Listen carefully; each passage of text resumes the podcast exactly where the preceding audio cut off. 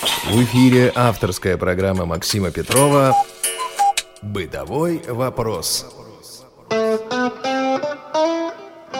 Доброго времени суток, уважаемые радиослушатели.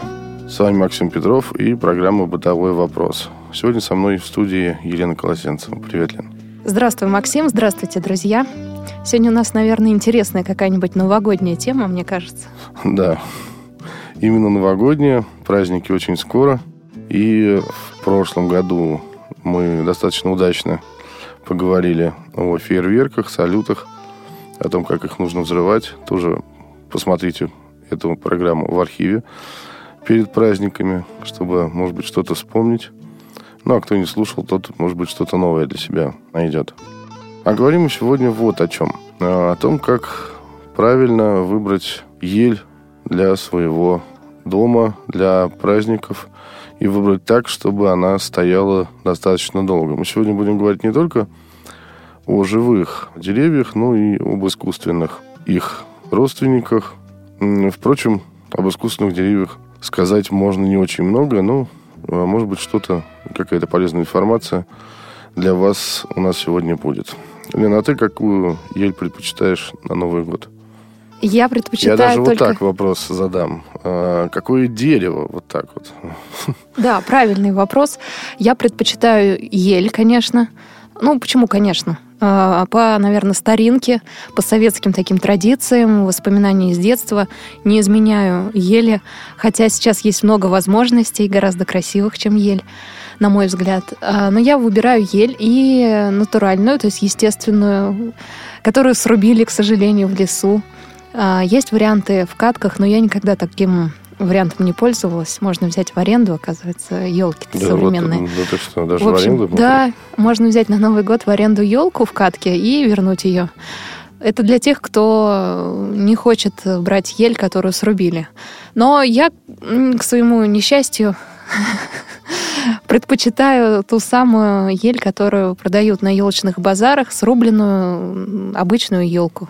Мгм. Если Новый год проходит где-то на даче или в деревне, то, конечно, мы елку наряжаем прямо на улице, рядом с домом. Ну, это красота. Всегда хотел поприсутствовать на таком празднике. Это очень интересно, мне кажется. И смотрится, и вообще, наверное, настроение совершенно другое, когда живое дерево, еще и Да, на улице. так обидно, что праздник уходит вместе с елочками, которые опадают.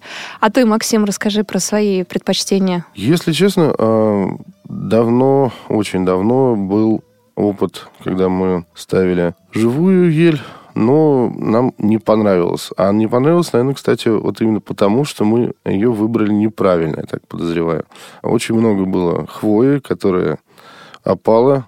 Впрочем, дерево стояло достаточно долго, но вот, вот эта хвоя, которая опала, и потом ее еще месяца два выметали Даже в постели она находится Да, да, да, да. случайно. А когда паркетные полы, это все еще и вот между паркетинами там тоже за- застревает. И, в общем, это... Наверное, для слепого человека особенно сложно убрать. Ну, и просто вот увидеть между Уви- паркетом там да, как-то да, да, вот это вот была, выпылесосить. вот это вот была Сложно. пр- проблема. Но, как я уже сказал, что это, наверное, проблема выбора, неправильного выбора. Сразу, кстати, по ходу дела будем отмечать минусы и плюсы искусственной елки и натуральной. Один уже ты назвала. Это минус связан с тем, что живые деревья действительно рубят и тем самым уничтожают зеленые посадки. Ель вообще-то растет примерно 10-20 сантиметров за год. То есть э, выращивание новогодних елок – это достаточно сложный и долгий процесс. Поэтому, если вы хотите поберечь природу, то пользуйтесь искусственными деревьями. Впрочем, искусственные деревья – это скучно. Сразу скажем, чтобы потом к этому не возвращаться, соответственно, натуральная ель, она гораздо дороже, чем э, искусственную. Искусственную можно достаточно дешево купить. Ну, вот пока такие минусы. Ну, э, опять же... Плюс запах. ну, да, Можно я не, ну, тут, что- тут определенно, конечно, живая ель пахнет. Это очень вкусно, э, это очень ароматно и полезно да, для здоровья. И все-таки живое дерево создает другое впечатление. Ну, и как я уже сказал, если вы неправильно выберете дерево, то приобретете массу проблем с тем, чтобы убрать потом квартиру. Это тоже относится наверное, к минусам живых деревьев. Ну, тут не только выбрать правильно надо, но еще и, И ухаживать сохранить, за период. да, Да, сохранить. этот, Эта тема небольшой. тоже достаточно интересная. Это прям целая химическая лаборатория. Давай с выбора начнем. Да, начнем с выбора. Первое, что мы должны сделать, когда выбираем дерево. Э, Никуда идти не надо, оказывается, ни на какой елочный базар. Наш первый шаг – это осмотр собственной квартиры. Мы планируем, где все-таки будет стоять дерево. На столе, на полу. Нужно обязательно четко проверить высоту потолков, да, чтобы определиться, какой высоты, какого роста будет ваша нарядная елка. Где вы будете ее ставить? В углу или по центру комнаты. Это, кстати, тоже немаловажно. Дело в том, что если вы ставите елку э, в углу, то при покупке можно допустить некоторую несимметричность дерева. Соответственно, выиграть в цене. Да, и выиграть в Мгм. цене, кстати. Вот такая есть хитрость. А если все-таки э, по центру комнаты или коридора, то, соответственно, елка должна быть симметрична со всех сторон. Вот это первый и главный э, шаг. Дальше вот действительно мы идем на елочный базар. Имея в виду, что чаще всего в России продают несколько видов новогодних деревьев. Первое – это ель обычная, которую, в общем-то, наверное, все знают и все когда-либо видели. Она достаточно прозрачная, как это э, определяют специалисты. То есть э, Ре- Редкие редкие веточками, ветви, мгм. ветки. просветы есть, э, которые да, надо есть просветы, то заполнять есть... э, мишурой. да, Мгм. да, да, вот, вот, вот. А, Если пощупать хвою, она четырехгранная, как правило. Иголки не очень длинные. А, Есть ель голубая, благородная ель, достаточно пушистая, а у нее достаточно длинные иглы. Если по цвету, то вот темно-зеленого до сизо-голубого такого цвета. Иголки не четырехгранные, а разные совершенно по форме, то есть руками это определить достаточно сложно. На ощупь не стоит э, искать голубую ель. Не могу не добавить, хоть, может быть, ты хотел об этом позже сказать, но у голубой ели есть большое преимущество. Это та самая елка, которая не будет себя плохо вести, если ее сразу из холода в тепло поставить. А, вот в Она, этом смысле. э, То есть да, она такая- быстро проходит акклиматизацию, Да. будем так вот говорить. Да, да, да, да, да. То есть, э, если обычную елку придется сначала подержать на балконе, чтобы вот этот период как-то сгладить, да, переход от сильного холода в тепло Мгм. квартиры, то синюю ель можно, в принципе, сразу в квартиру поставить. Ну, конечно, подождать еще немножко так, может быть, в коридорчике там, а потом уже ставить. То есть она не такая капризная. Но у меня личные ассоциации с синей елью, что она стоит, точнее, растет чаще всего в местах э, траурных, э, либо мемориальных. Поэтому Мгм. лично я голубую ель никогда не поставлю себе в дом, потому что у меня вот лично такие ассоциации. Она Абсолютно немного согласен, кстати, там с рядом с тобой. вечным огнем всегда голубые ели Кремль растут. вспоминается сразу, Мгм. да, какие-то аллеи славы или да, да, что-то да. вот в этом Поэтому духе. здесь я, конечно, лучше пусть опадет наша ель зелененькая. Да. А еще какие виды Еще есть Ага. Канадская ель, у которой вот это, наверное, можно тактильно определить. У нее очень густая крона, короткие и достаточно толстые иглы. Она пушистая, очень-очень. Она вот э, менее прозрачная, чем наша родная. А пушистость – это большой плюс, потому что хорошо держатся игрушки, и даже тяжелые гирлянды будут хорошо на ней лежать. Она тоже достаточно устойчива к перепадам температуры, но они, как правило, приезжают к нам не очень большими, то есть это полтора метра где-то вот, вот в этом пределе. То есть если вам нужно дерево выше, то придется посмотреть на что-нибудь другое, например, на датскую ель. Между прочим, специалисты сейчас советуют дома на Новый год ставить именно датскую ель. Это растение, которое очень долго не осыпается, может стоять 2-2,5 недели. Полторы – это в любом случае. Ну, вот эти вот самые полторы праздничные недели она точно простоит, как а, они говорят. Тоже очень густая крона у этого дерева. Иглы, ну, округлые, скажем, такие, они как... Ну, как иголка, наверное, или как э, графит, чем это сравнивать, как гвоздики такие. Достаточно крепкие. Поэтому вот здесь можно среди ели выбрать то, что вам по вкусу. Еще не стоит забывать, что, вообще говоря, есть сосна. Да, это дерево, у которого все-таки очень длинные, ну, правда, мягкие иглы. То есть игрушки тяжелые, она будет держать хуже. Но, впрочем, она достаточно тоже долго стоит и тоже интересно смотрится. Она достаточно пушистая. А, да, нет вот этих просветов Нет между просветов, веток. да. Угу. То есть вот этой прозрачности нет. Она создает объем и тоже, в общем, может служить вам все новогодние праздники.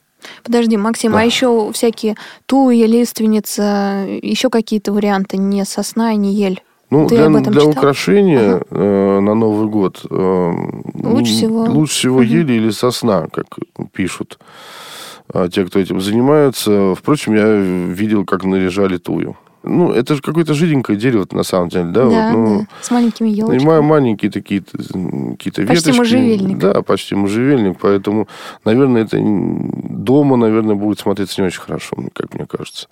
И там бог ее знает, что там по поводу теплоустойчивости и так далее и тому подобное. То есть, Это скорее вариант такой либо в катке, либо в горшке небольшая Да. такая э, еловидное растение. Понятно. ну, Так, хорошо. Хорошо. Решили Здесь это размеры. Мгм. Да, Сняли. размеры, э, имея в виду, значит, породы вот эти названные. Идем на, на елочный базар. И дальше первое, на что мы должны посмотреть, это ствол дерева.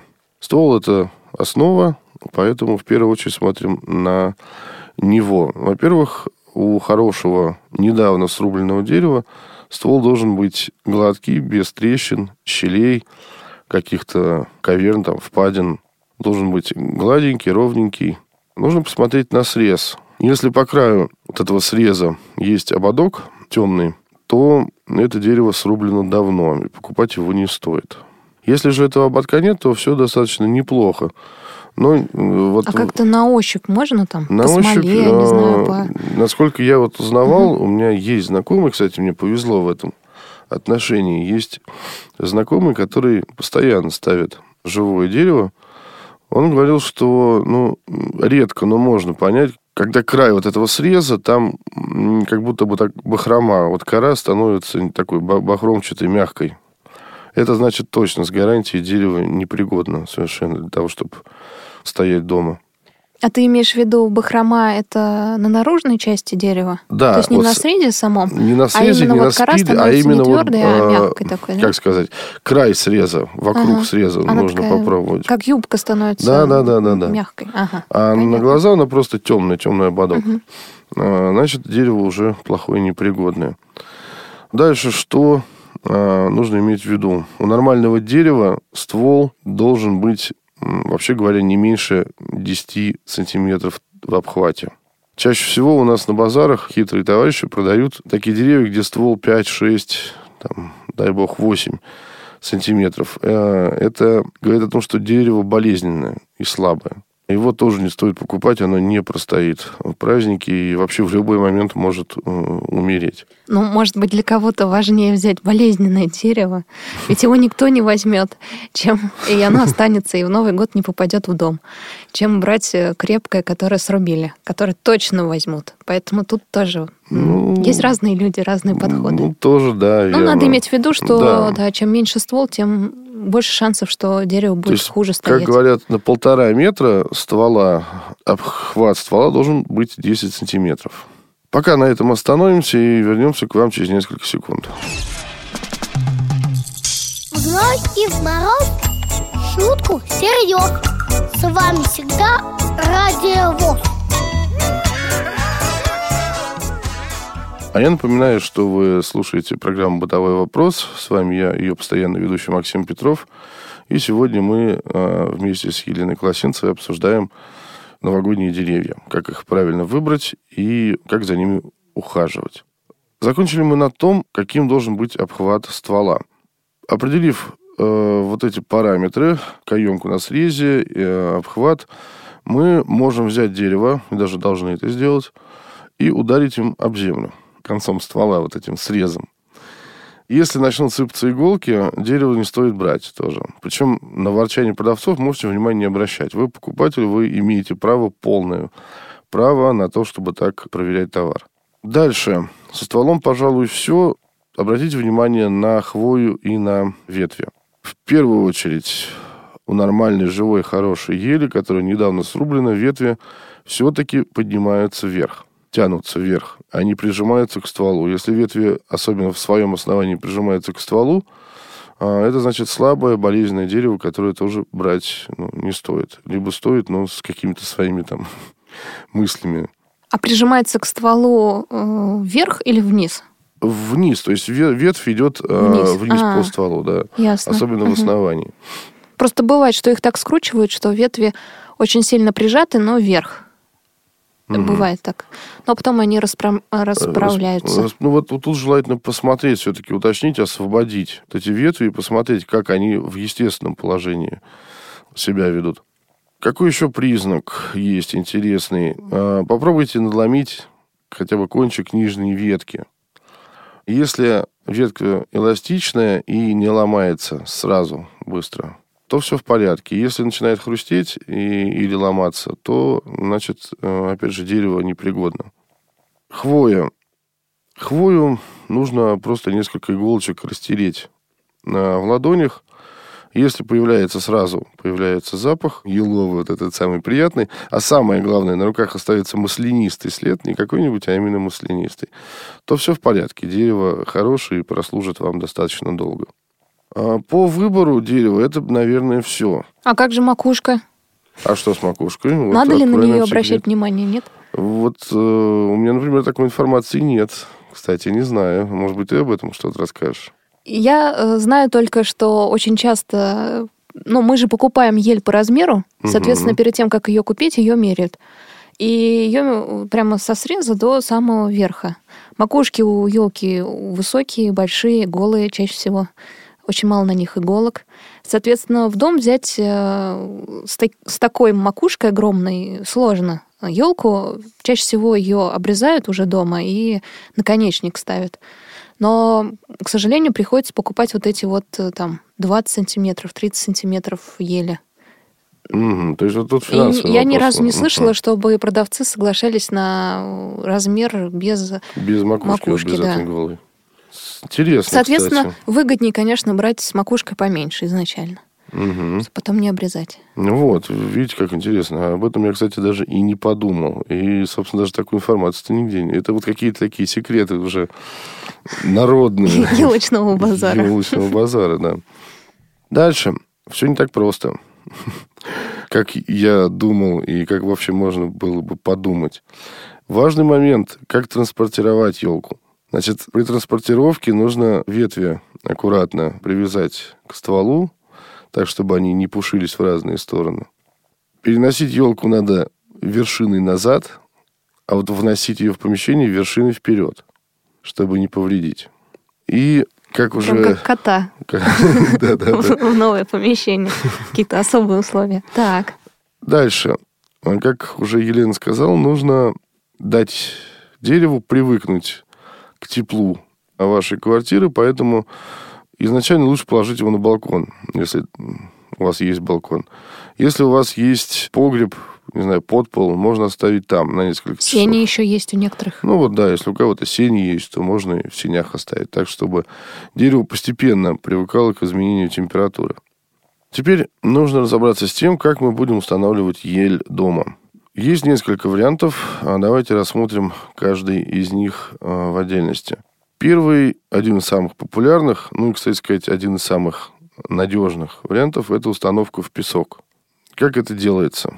Во-первых, в любом случае, как бы вы ни ставили дерево, нужно ошкурить нижние 10 сантиметров ствола и немножко расщепить ствол на срезе. Для чего? Для того, чтобы дерево а, лучше поглощало влагу и все питательные вещества, которые мы э, ей собираемся дать.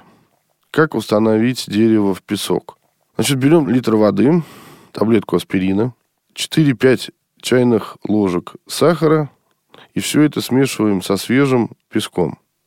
И вот эту смесь мы засыпаем в катку и туда ставим дерево.